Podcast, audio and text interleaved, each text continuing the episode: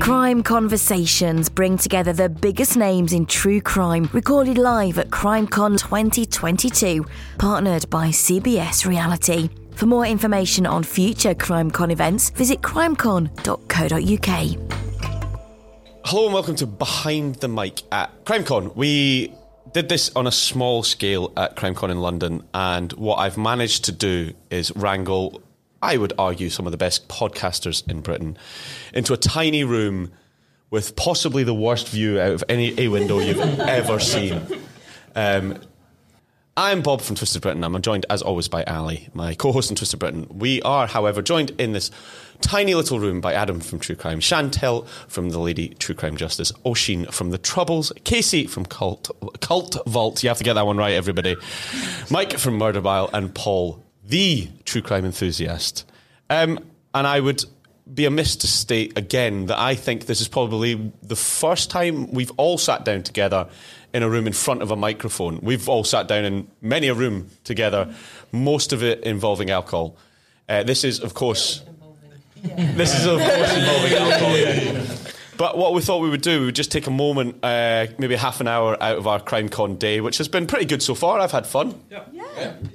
Boozy. Boozy. Um, Ali and I missed the Friday night this year of the first, uh, the inaugural Glasgow tri- uh, Crime Con, and based on everybody's faces when we arrived, I'm very sad we missed it. It seems like it was a very good night, but we're going to have a good time today anyway. So I'll probably just open up the microphones. Um, it's a bit of an awkward scenario. We'll put a photo up to go with this when we when we release it. There are what's that? Eight of us sat around four microphones, so we're being friendly, shall we say? Um, kick us off. I suppose the obvious question is why do you podcast? Um, anybody want to go with why do you podcast? Because we love it. We love what we do. We love telling stories. We're storytellers. We find.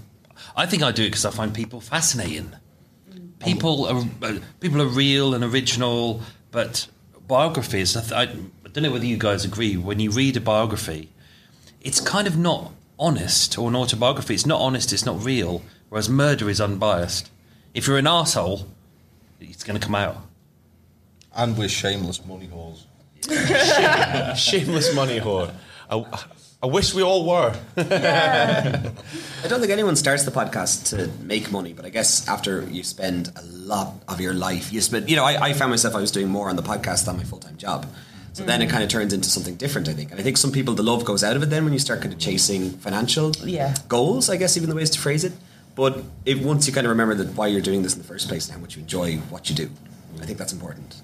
I don't think I don't think any of us really started this as a journey in order to be famous and rich. Oh, no. Because that's a joke. We just do it because we love it. Yeah. I was saying earlier, if I was to have this podcast and nobody was listening, I would still be doing it week in, week out. Yeah, 'cause it's your love passion, it. isn't it?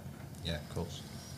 I suppose then the obvious follow up to that, then Oisin, you've just said, you know, it does take over your life ever so slightly. You know, it does become more than a full time job, and I don't think anybody here would disagree with that. Who, who would you? How much time would you say that this takes out of a day to create an episode, one episode of your podcast? I'll, I'll throw it to Casey. How long does it take for you to put together a podcast? Well, my show is interview based and it's a long form podcast. So each episode is two to three hours in length after it's been edited. And the pre interview process that goes into actually collecting the information that's needed prior to the interview with the guest and then editing the episode after you've had the interview. It's, it's around eight to ten hours per episode, and after 200 episodes, you're looking at a thousand hours of podcast content, which is probably still hours and hours behind Adam because he's been here forever. Hold on, I am the Ian B of the podcasting. Well, I suppose since since you've been brought up and, and highlighted, Adam, what you've been what what episode are we on now for UK True Crime? How far are we in? Um, 303, plus, of course, the fantastic Patreon episodes, which I recommend. You can find all of us on Patreon by just uh, looking. Money whore. money whore. Um, you're, uh, you and I have uh, talked in the past about the way that you put your podcast together. And I would say it's probably slightly different to some people. Um, I remember doing the behind the mic with Sinead at CrimeCon in London, and she talked about 20, 30 hours going into an episode. And when we talked about it, both of us were shocked at how much she puts into it. it it's, it's obvious in her content that that's how much goes into it, obviously. But when we talked about it, we both said it's nowhere near that much. But when you boil it down, it's still a lot of time. I think the difference is if I'm sitting here in a room like with Mike and Casey here, the, the amount of research they put into their episodes are tremendous, and Paul as well. But with mine, I produce weekly and I aim for 25 minutes of content, so it's less in depth, um, but it's consistent every single week. I have to bring it out. That's the thing.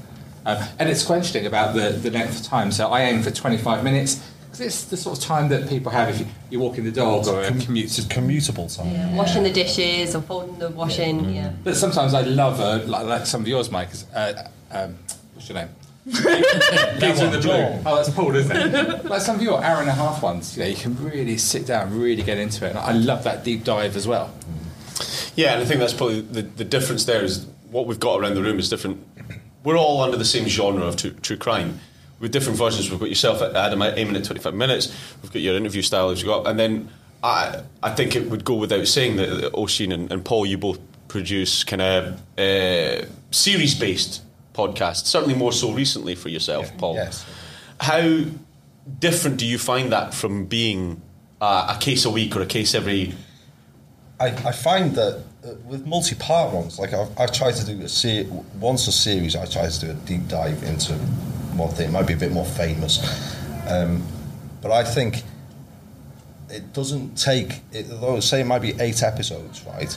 You can write two episodes in one, if you know what I mean. Mm-hmm. And then you just compartmentalize and break it down. So, but going back to what you said before, I would say it's a minimum of 24 to 30 hours a week to do. Mm-hmm. And that's research, writing, recording, editing, everything. It's a real second job. I, I was really upset when I when I had my like pilot episode. So I wrote loads. I had about three thousand words, and I was like, "Grand, this is going to be hours long." Mm-hmm. I recorded it, and I was like, 15 minutes." So I was like, "I can't speak any slower." So then I realized it's just the meat. What I want, I want probably about 35, 40 minutes is what I go for. Um, and I just yeah, I, you have to write an exceptional amount of words. I realized when compared to like a chat conversa- a conversational podcast where you just talk to somebody. So I remember just being quite upset, and I was like, "Oh, I'm, this is going to be a big labor," you know. And now I'm 45 episodes in, and it's um, it's just kind of gone, I guess. Because when you get into it, when I literally when I get into writing an episode, I almost start rocking because it just the the writing flow goes really well, mm-hmm. and when that goes really well, it's brilliant. And then I get into like the court case, then the appeal, and then this court case, that court case, and then you get into the muck of it. And when you're in the muck, it takes a few days, it takes a few hours to get me out of that muck, which is the muddle of the story that's lost. Mm-hmm. And then you, when you unravel that, eventually you get to the end. So it's, it's Sometimes the longest bit is untangling all those little bits that you've got because you've got all this information and you kind of collect it all and then you've got to sort it and it is it's that sorting it all out and going well that's going to go there and that's going to go there and that's going to go there I think I think it's really interesting. We a lot of people we know that started podcasts, especially during lockdown, and those podcasts. What's it called? Pod fade, isn't it? Yeah. They're not still producing it because, as Paul has said, even for my shorter podcast, I still reckon it's 15 hours on each episode. Easily, yes. I, I have a little kind of quirk that when I write, um, as Osman was saying before, about 3,000 words, and that's 15 minutes. I, I, when I get to myself, and this is just a personal thing for me, when I get past the 7,000 word mark, it feels like I've broken the back of it, and then I can. when you're at like 7,000 you know you're at about 40 minutes yeah, and yeah. then you kind of can That's relax right. into you it a start little tying bit knots there up, yeah. Exactly right, yeah. Couldn't put that about myself, Chantal. I, I, I would like to interject here just ever so briefly. I aim for about 3,000 words, but I don't script my podcast. Ali and I both, I would say, have a completely different take on how we do things. Ali, you, you would write a script. I script the entire thing. I do it like most people. I do four to five thousand words, and that'll do me maybe half an hour. But I've got Bob as well to bounce off of, so it's almost like half of an interview style. Yeah. Whereas I don't write a script at all. I do a shed load of. So my research process is listening to content of other people who have maybe coloured cases, and be that um, other podcasters. Um, Paul, I've told you a, a few times I've used your old blog as, as a, a research portal. Uh, reading more books than I ever have done before. Actually, and it's one of the best things about podcasting is I read a lot more now than I ever did before. But I bullet point things, and it baffles Ali's mind. I turn up with a two-page set of bullet points, and then I just go for it and talk. And it, to me, it means that because of the way our podcast works, uh, because there is interjection and talking over each other, if he starts talking, I don't need to put my finger on where we were. I can just go right. Well, he talked about that, so right, scrap that shite. We can move on to the next bit. Can I ask? Do you? We, we, I made this term with my friends. We call it like the village idiot, which is like Uh, that is me, yeah. yeah, exactly.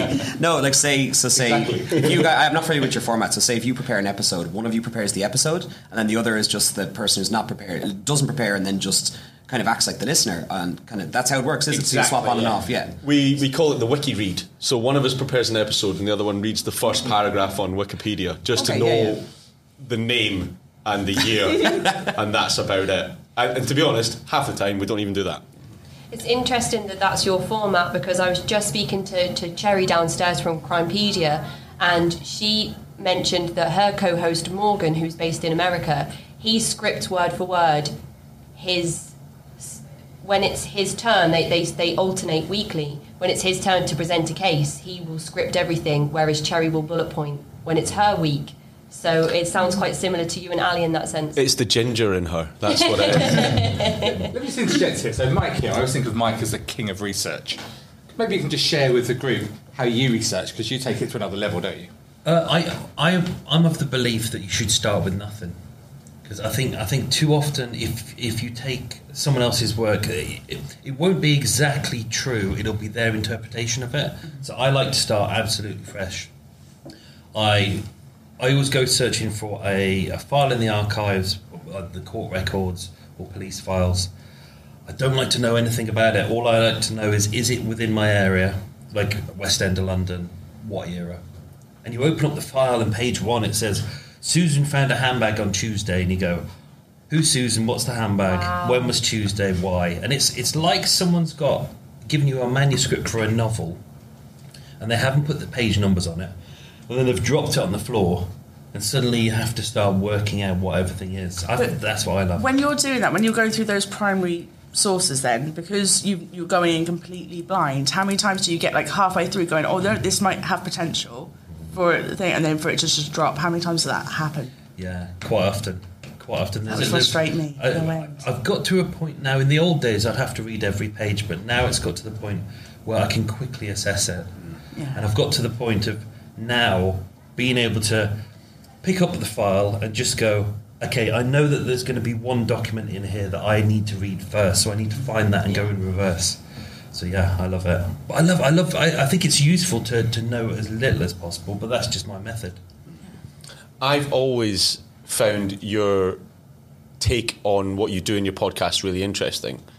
Uh, I'm sure we've probably talked about this uh, over a few beers in the past, probably. Really? it's not as if we don't You do guys? that. Um, have, a, have a drink. We'll come back to you. Um, and I know the answer to this, but I just I find it really interesting. that You started with literally a square mile or a, or a street or a, or a mile of London, and you've created essentially a life off of that mile from your tours, your podcast, the whole lot.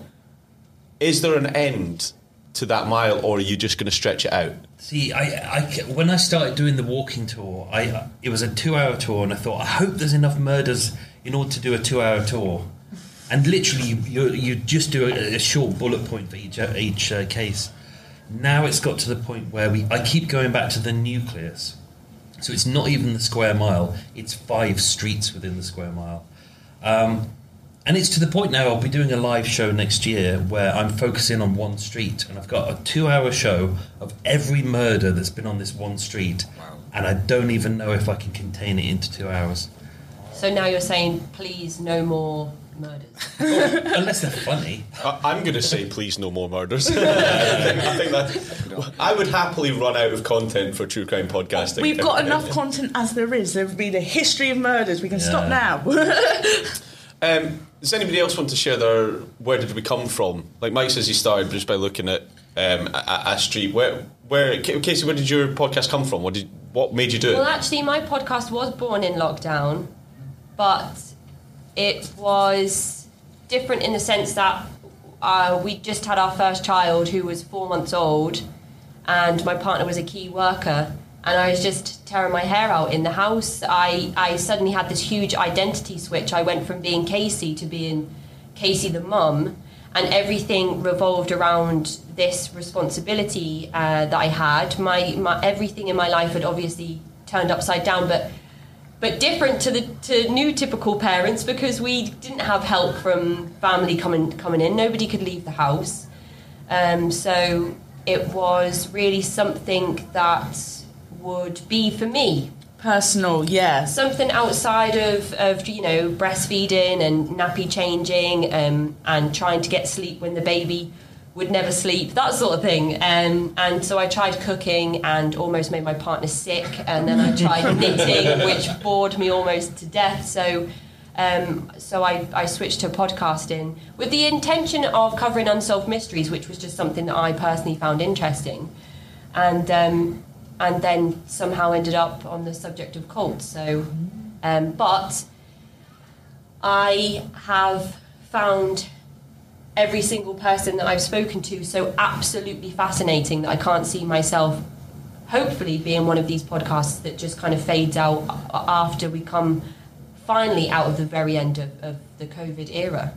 Well, you're, you're locked in this room with us now for the next 10 You're days. not allowed to Sorry, leave. We're not going to let you stop. That's it. Sha- Chantal, you've had a you had an interesting journey through podcasting. Um, pers- per- personal for you was it to start? In a way, I've I've come from a background of a, a lot of violence and kind of not it being quite even. So I've never been normal, and, and to, to me, all that kind of murder and crime and things like that, I'm very desensitized to it. So I can look at a lot of it and it not really affect me. And I listen to a lot of true crime. I listen to both like Adam and Paul and Mike before, and I listened to you guys before I started. did. Yeah. I Thanks for adding in there. Thanks.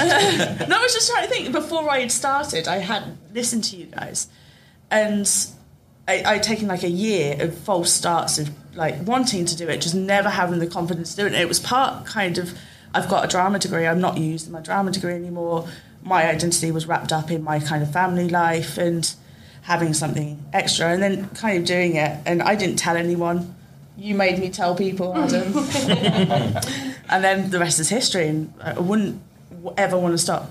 Even if I only got like six listeners, that would be it. I'd still do it. So I'd like to pull this back to um, somebody else in the room um, who didn't start podcasting because he wanted to. Alistair, how did you start podcasting?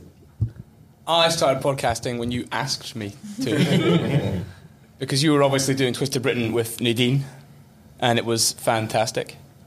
Thanks. It was very, very good. Almost as good as it is now. Almost. I'll tell her you said that as well. Uh, I'll stand by it. It's it's one of these things that you we I had to twist your arm to do it. Um, and actually, when we went to CrimeCon, uh, the first time we went to CrimeCon in, in London 2021, um, you pretty much had no idea about true crime. But I, without speaking for you, I would say you've found a, a network of people that you enjoy producing content for. Oh yeah, fantastic people. Um, and although I didn't have a background in true crime, uh, history was always a huge passion uh, of mine, and so I got into it more to tell stories. Uh, so much that quite a few of my cases to begin with contained almost no crime. Literally none. my two stipulations from Bob were it has to be British and it has to be crime, and I've failed on that a good half a dozen times. I'd like to point out the episode that you did about a French pigeon um, that, now, that now has a Victoria Cross. Um, Great story. great story. Um, can't remember what episode it was, but we can, we'll, we'll come back to it. Um, as I said just previously, Paul, you started with a blog, Yeah, I started with a blog. which uh, ages you quite. I started, on my, I started it on MySpace. yeah, Tom's still my friend on there.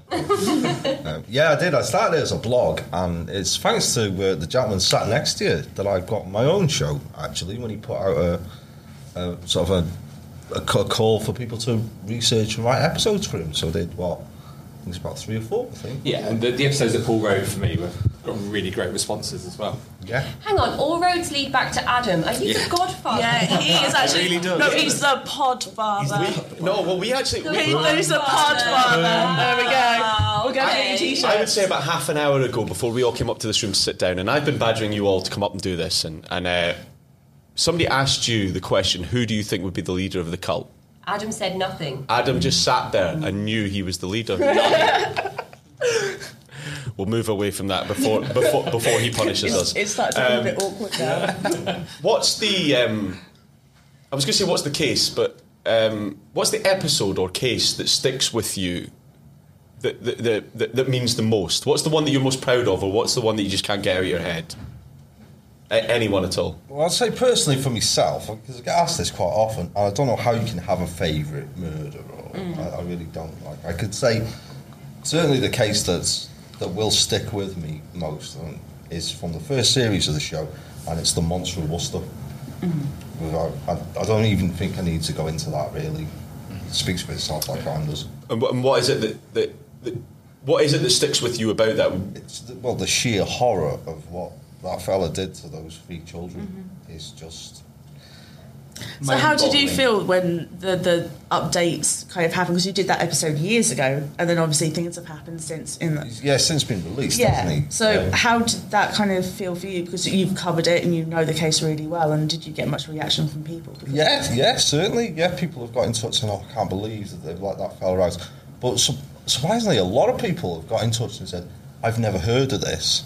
And I wonder why that's so forgotten. Mhm. When things like the Moors murders are Yeah. just still there like that, aren't they? But that, things like that shouldn't be forgotten. That should be remembered. Yeah. Everybody should know that case. It's just terrible. Well, let's go. Let's go around the table then and ask um, Mike. I could probably guess yours. Are we going to go Blackout Ripper here? I, I am slightly obsessed with it. I, I really am obsessed with it. I think that was one of the ones that I knew nothing about, and when I started the walking tour, I thought, I hope there's something juicy on these few streets. And the Blackout Ripper was there. Never heard of it, and it's become an obsession. I think because he, he said that he was not guilty. He went to his deathbed, having said nothing. He said he was innocent, and so there's a lot of gaps. And so it's been five years now, and I'm still researching his life, still trying to find out more. Still, I, I- I just want to know why. Why did he do what he such abhorrent things, and how could he be so evil to one person, and then the minute afterwards be regarded as an utter gentleman? I think that's going to stay with me forever. Because he was an arsehole. Utter piece. I, I was saying to Paul as it was uh, Paul was driving me up. The only thing I hate about the Blackout Ripper is when I went back to do two episodes on his earlier crimes, potential crimes.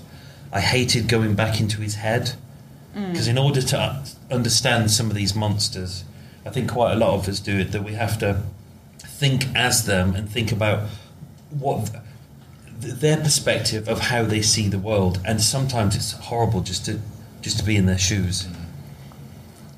That was cheerful. Thanks, Mike. Whoa, So, uh. Casey, I suppose maybe for you it's slightly different though, isn't it? Because it's interviews. So what's, what's the best interview that? What's the one that you've come out of and gone? Yes. I'm not sure. I'm not sure. There, there was a few. There, there have been a few comments, posts, emails, and things from individuals who have thought about joining a certain group, gone to research them, and found an episode about them online, listened to my podcast, and then said, "I'm so thankful that I found your show because I didn't join." Um, and in turn, people have come out um, and said that listening to other survivor testimonies on my podcast has been the catalyst for them to actually leave the group that they were involved in, which is huge. Um, but in terms of episodes that stick with me the most, there was one gentleman that I interviewed called Kerry Noble, who was a former co leader of a group called the Covenant, the Sword, and the Arm of the Lord, which turned from, as cults often do, um, a, a kind of intentional living commune styled utopian group in a rural part of America to a very isolated, secluded, far right extremist, white supremacist, racist, homophobic religious cult who ended up creating their own pipe bombs and putting landmines in the ground around their home and putting bombs in suitcases and leaving them in LGBT friendly churches and and and um, Kerry actually ended up um, serving time for the crimes that he committed, and now he has written books and tours around the world, giving talks on on how we can improve ourselves as human beings. And he's actually a, a really inspiring individual to, to speak to. And I think it's only after hours and hours of listening to survivor testimony and understanding the psychology of coercive control that you can actually sit down and talk with Kerry and understand that he's not a, a, a hideous human being because of the things that he's done, um, which, which is really important to remember, but also difficult to juggle as well. Uh, Oisin, you have quite a specific topic for your Yeah. podcast. Uh, my podcast is about the troubles in Northern Ireland. Um, yeah, and I think I put out about 15 episodes or so, and it was kind of not, not quite imposter syndrome, but it was like I finally started to feel a bit comfortable, and I felt like I actually had the authority to speak about this stuff because I'd just been doing so much research. So it was my first interview. Was with a man by the name of Richard Moore, and he was 10 years old when he was kind of looking at a British Army post beside his school when a rubber bullet came out of nowhere and got him right between the eyes and blinded him permanently. Um, so he it didn't really let it affect him too much. You know, he was cycling bikes and trying to play football and everything. Like he had a pretty good upbringing. Um, but I was really interested to be like, you know, Richard, how did you manage to avoid turning into hate, turning towards hate? And he was like, well, it was his parents. It's, it's that simple. So a couple of years later, his uncle was then caught up in Bloody Sunday. He was killed in Bloody Sunday. So he just vividly remembers when he was upstairs in his room as a child and his brother was screaming. His brother was 17 or 18, screaming at his mother. They murdered my uncle. They blinded Richard. We have to get them back. We have to essentially say joining the IRA or something. And his parents were just firm. They said, no, we don't turn to hate. We don't turn to this. And it was a really, really powerful interview. Um, and it just really stayed with me, kind of. And Richard has gone on to have an amazing life. Like he owns a radio station. He has a charity in Africa. He he doesn't. He just lives to share goodness and happiness. And though his life has been so affected permanently, he never turned in that direction.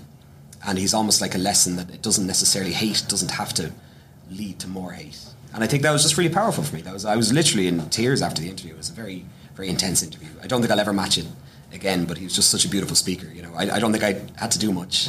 Just talk gently to him. I think. I, I remember you telling us about that uh, interview at, the- at CrimeCon in London. You were, we were talking about it, and um, your passion just there, and when you were talking about it before, shows how much that interview meant to you, and Yeah. the, the the content that goes with it is just incredible. Yeah. It's also a very tricky subject. We'll come back to that in just a Yeah. moment. However, uh, Chantel, Um, every single one sticks with me because you, you, you live them while you're researching them. You are living them. Um, but for me, I suppose um, my two year anniversary one, um, I did Patricia Hessler. Um, she was murdered by her solicitor, who was also her lover. But she just had such, just one failure after another failure to her. She she wasn't doing it, and she clearly had become troubled because of her life, and kept making these these wrong turns.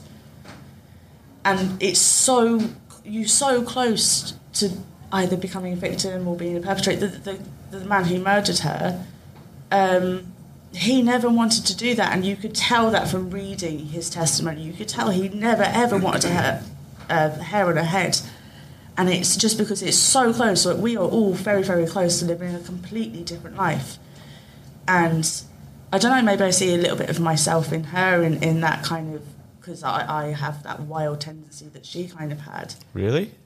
No, innocent me. Someone get her a beer. Yeah, I haven't drank today. I'm good. Not yet. It's three o'clock in the afternoon, by the way. Adam, you have 300 episodes to choose from. Which is the one that sticks with you? Well, as you know, I, I don't tend to cover popular cases. Um, 'cause I just don't see the point. I don't think I can add any value to that. But the one popular case, as Mike and Paul will know in our live show at the moment, Tickets still available for Manchester, October the 4th. Well done. Money whore. I like, I, like, I like that you think I'm going to edit this before October the 4th. It's, it's the case that I always ask inside. Um, who knows about Stuart Lubbock in the audience? Right. One or two. Oh, yeah, yeah, yeah. And Michael Barrymore, the body in the pool. Oh yeah, yeah, yeah. Everyone knows that Michael Barrymore in the pool. And what fascinates me so much about it is nine people went to the party, only eight came out alive. Eight people. They know what happened. This guy, when we first heard the story, my first take on it, well, he must have been gay, his parents weren't aware, that was wrong. And it's absolutely wrong, absolutely wrong. He was raped and he was murdered, and eight people there, they know what happened and they're not telling. How can that possibly be the case? How can no one have been found guilty of murder? It's an utter outrage. And his dad, Terry, would all have heard him on the TV and the radio. You know, the guy just lived to find out what happened to his son. Now he's died without finding justice. And we think of other, other high-profile cases like the Moors murder that we mentioned earlier, you know, where the families die without having justice. It's, it's just not right, is it? Something's wrong with our legal system that they can't be brought to justice that crime. It's the one thing that always bothers me when we do cases, no matter what it is. A no outcome is worse than knowing the most horrific thing. And on that note, I will turn to Ali because he knows that the thing that annoys me most is no outcome, and he keeps doing the bloody cases. I, I probably know the answer to this question, but what's the favourite one you've covered or we've covered? Um, for me, I don't like the word favourite because we're not glorifying um, these What's people. the most interesting one? Interesting. Yeah. the most interesting one for me was the Dreadnought hoax, which we Oh, covered, yeah, that was where uh. Virginia Woolf and three of her Cambridge school friends uh, posed as the Abyssinian royal family in full dress and full blackface. Uh, and snuck on to, well, not snuck on, but posing as the Abyssinian royal family, got a tour of the Royal Navy's new, fairly secret battleship, uh, and then went public with it afterwards to shame the Royal Navy. A full gun salute. Yeah. Didn't they invent their own language? Yeah, that was well? what I said. Yeah, language. they couldn't speak Abyssinian, so every time they were shown something impressive, they jumped up and down and said "bunga bunga," and then added some pig Latin. Is that where that It's a really from? good episode. I've got to admit, it's a great episode. That was my favourite one uh, to one of your first as well. to research into. It was also the one where I knew I'd continue doing this podcast. The one that affected me most was Jessie King, a Glaswegian uh, woman who adopted and killed children. Uh, and like Mike was saying, sometimes we have to get into the mindset of these people, and I found it inconceivable how somebody could do this to begin with. But then learning what a hard life she had had before that, and some of the things that had happened to her. Uh, illegitimate children were, of course, illegal at the time, uh, and she was put in an asylum and treated with mercury for her depression. and it is a tragic story, and that one really affected me. I think it's only after working in this space though that you're able to develop that kind of insight and compassion that you've just mentioned there around looking at how she not not the, the hideous crimes at the centre, The but humanity the whole around it. story around Yeah. how how it got to that point in the first place.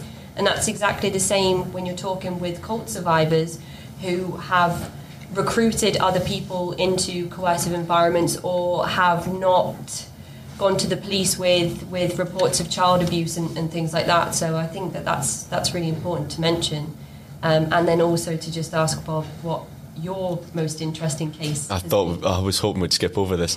um, no, don't press it. No.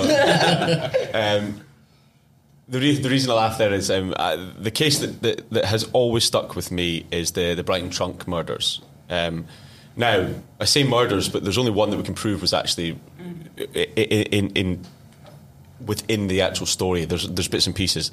The reason I laugh there is on our recording podcast equipment just now. I have the uh, please don't leave baggage equipment um, un, unattended or we'll blow it up, and I keep pressing it at the wrong time instead of doing the outro music to, to twist it. But it was one of my um, most interesting readings because it is one like your Blackout Ripper. There will be no end to that. We have no idea the the the scope and the, the, the width of what actually happened there, or whether it was a coincidence that, that several women's bodies turned up in trunks and lockers at the same time. Having said that, the one that affected me most, it was now ninety-eight percent of the podcasts that m- that I did with Nadine or that I do with Ali um, are all historical. We don't like to do living memory podcasts uh, cases because it just I don't feel comfortable doing them. The one that we did do was the Breck Bednar case. Um, where he was groomed by essentially a peer of his online um, before online gaming rooms were a thing and it was done via messaging boards. Um, and it hit really home with me because actually we grew up, Ali and I both grew up in a time where we gamed a lot. We're both still big uh, gamers. And this really unfortunate soul got sucked into a world that he should never have been um, exposed to and was ended up horrifically murdered by one of the nastiest men that ever walked this country. And I'll leave it at that because it really upsets me. Um, I said we'd come back to you in- in a second, Oisin, and, and I don't want to come back to you specifically because of the, the troubles what you were talking about. I just noted, Casey, when you were talking, you were really careful about your words that you chose there. You, you, you specifically didn't say cult. You kept saying group. And I wanted to put it to the, the cult, sorry, the group that is here. um, are you really careful about what you say? Are you really careful about the, the cases you pick and the words that you choose to tell them? Is it something that processes your mind when you're doing that? There are certain cases I won't touch. There are certain ones because, like you, I don't like doing living memory ones if I can help it. Um, but there are certain ones that I can't touch because I, I, I, I contact families if I can and I ask, and sometimes they say no, so I'll never do those ones. But there are certain things that make me uncomfortable. If I know somebody could possibly have parole and I would think of them like that, that would put me off just in my head, mainly because I have a family and stuff. And I don't think anything actually would happen, but possibilities are always a thing. And because of podcasts and stuff, you do become hyper alert to, to what you do and what you say. And there are certain words you, you, you wouldn't say. And I've been pulled up on, I, I think I was speaking to somebody earlier, I'd had a comment from somebody who, who had listened to the show but weren't a follower or anything. And they were like, why did you say um, completed suicide instead of committed? And having to explain that, and it's just about being respectful. I think everybody here certainly is just about being as respectful as possible. So when it comes to wording, for me, that's what it is. I think also knowledge as well. I, f- I find that sometimes when I go through like court records or the, the police files, I've worked out that I'm in a very privileged position that I know more than the family knows, mm. and it's and it's a really fine line. Quite often, families will get in contact and will say, "What you wrote was bullshit," and then I have to go through the whole process of saying, "Actually, what you know is only a version of what you've been told, and it's not entirely true." And that's really difficult to say to someone, the person you loved, and the person who's no longer there who can't fight for themselves. Now, what you know about them is probably not true. They may have lied to you, or they may have skipped over some details. So it's it's difficult, isn't it? I need to be very careful with the words that I use, um, and it's a bit of a pain when I'm writing because you have to be. It's such a sensitive topic, and what people in the UK would call a terrorist is what people in Northern Ireland might call a freedom fighter. You know, so you and you never want to convey bias. If, if I, I feel like if I convey bias, then the integrity of the podcast is gone. So I can't convey bi- bias. I have to be very careful with the words that I use to try and just. I just keep imagining it's a tightrope, and I'm trying to stay on the middle with even like assassinate versus murder, killed versus. You have to be so Mm. careful with the words that you use. Um, plus, I have no idea understanding of libel laws, so I try and stick with. I try and stick with people who are, you know, not around anymore. Uh, I have no idea how I'd write about Gerry Adams. God. no idea. So we'll just wait a few years. It's a, it's a wonderful uh, point to move on, I suppose. Um, we've been talking in your ears for a wee while now, and we'll, we'll come to a wrap up. But I would like to pose everybody one question before we do. If you sat here now, had never started a podcast, but you know what you know now, would you have started a podcast? Would you start a podcast now, Adam? Yeah, I'd start a podcast because I know it's a lot of work, and sometimes when you're tired and, and life happens, it's a bit of a pain. But look at the guys we're sitting with, the people in the room today. You know, they've started off as people we just knew of their podcast, they've become friends. And, it, and it's one of those things that when I started a podcast, I thought, am I going to be in competition with other podcasters? But we've discussed this a lot here. We're not. We're not in competition. We, we share listeners. There's enough cake to go all round. Mm-hmm. And it, I think it's a really nice community. I don't think I would ever give this up. There, there's always going to be a bit of me that would want to do it anyway, so I would been doing this either way. And it's like what you were saying about the fact that we have a little community here. We're, we're not competitors, and we can all kind of lean on each other. There are times where we cross over on cases and things like that, but we all have different skills and we all create different shows, completely unique to us. And I think that's what's brilliant about our community. Well, unless you do the Murder Mile area of London. yeah, yeah. Stay out Soho.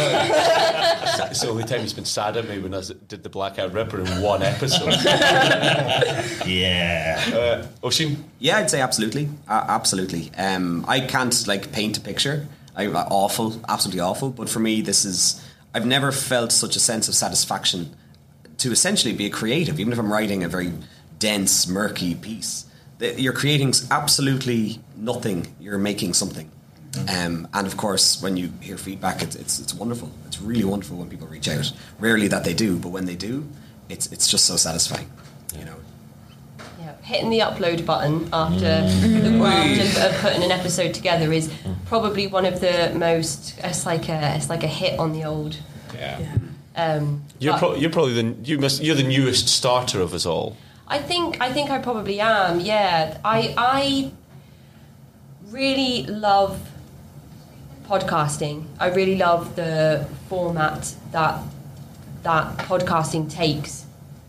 But I find that I love speaking with people. So if it wasn't podcasting, I think maybe it would be journalism or maybe it would be working with survivors in um, in an expert recovery capacity. Um, but I I love podcasting and I find the subject of cults and coercion fascinating. So the fact that I'm able to merge those two things together and then come to a place like CrimeCon where you would think that you know 50 podcasters all working in the true crime space as as Adam and Chantal have mentioned we're all carving out our own small space within that space and and it really does feel it really does feel wonderful so yeah I'm, I'm thankful every time I get the opportunity to be to be at, at these events and looking forward to going to see Adam and Paul and Mike at their live show Tickets October- available. we'll plug those tickets in a minute, don't you want? Um, Mike, would you would you start a podcast now, knowing what you know? Absolutely. Uh, every single thing creative that I've done in my life has led to this moment. Every time in my past is like writing different things, putting on different plays. My love of recording audio and making little soundscapes. It's all led up to this. So I, I, I don't know what's coming next, but this is this is like a cherry on the cake. It's wonderful. And as we've all said, even if even if our podcast network collapsed tomorrow, all of us in this room would still be doing it, not making any money, and still doing it because we love it. Paul? Yeah, there's nothing else I can add really that the rest around the table have said. I'd certainly start it tomorrow again. Yeah, it's my passion, and as uh, Casey said before, when you get that, when you upload, you get that buzz, don't you? And seeing some of the feedback about how they touch people, and you know, my uncle said we're lucky enough to have Patreon now as well, aren't we? It's yeah, absolutely wonderful thing, what experience. Could I convince you to start another Ali? Uh, knowing what I know now, Yeah. absolutely, it's fantastically rewarding. It's one of the most rewarding things I've ever done. But I certainly can't imagine doing it by myself or without you. And I, That's because I do all the editing. this gives me a great opportunity to thank him as well because I certainly would never have started a podcast without being pushed by Bob to come and join him. Yeah, he's in a cult. Shush. Um, I wouldn't. Uh, I've had enough of this shit. I'm getting out. No, not I at think all. you should have asked actually like how many podcasts uh, do you have in your mind? Like when when are you actually? Well, do you know- How do you stop podcasting once you've started? Yeah. Because I Yeah, have like a but just- thousand. Oh yeah, podcasts. they, they, they keep coming. I said that was the last question. I'm going to do this, and I just want one answer out of you, just a sentence or a, a- or a title. Ali and I did this during um, an any questions answered session that we had our Facebook followers send in answers. We were asked if you had to start a podcast now and it wasn't true crime, what would the title of the show be? Um, I love the Kings of Leon. Badly written porn. Yeah, Mr. Big. Speaking of badly written porn. In my street. Cake. Shagging. Anonymous poetry. And I, and I would like to review uh, the same pint of Tennent's in every pub in Scotland. So, uh, my pint, my time. Yes. Um, and talking of time, we are running out of it. Um, I would like to thank you guys for listening. As always, I would like to thank Adam, Chantel, Oisin, Casey, Mike, Paul, and Ali for. Well, you had no choice; you were joining me anyway. uh, for joining us. If you want to listen to uh, our voices again, and why the hell would you not? You can find the UK True Crime Lady Justice podcast, uh, the Troubles, Cult Vault, Murder Mile. True Crime Enthusiast and Twisted Britain, pretty much anywhere you find a podcast. If you can't find it, Google it. Um, I would like to say thank you for listening and uh, goodbye. Thanks, Bob.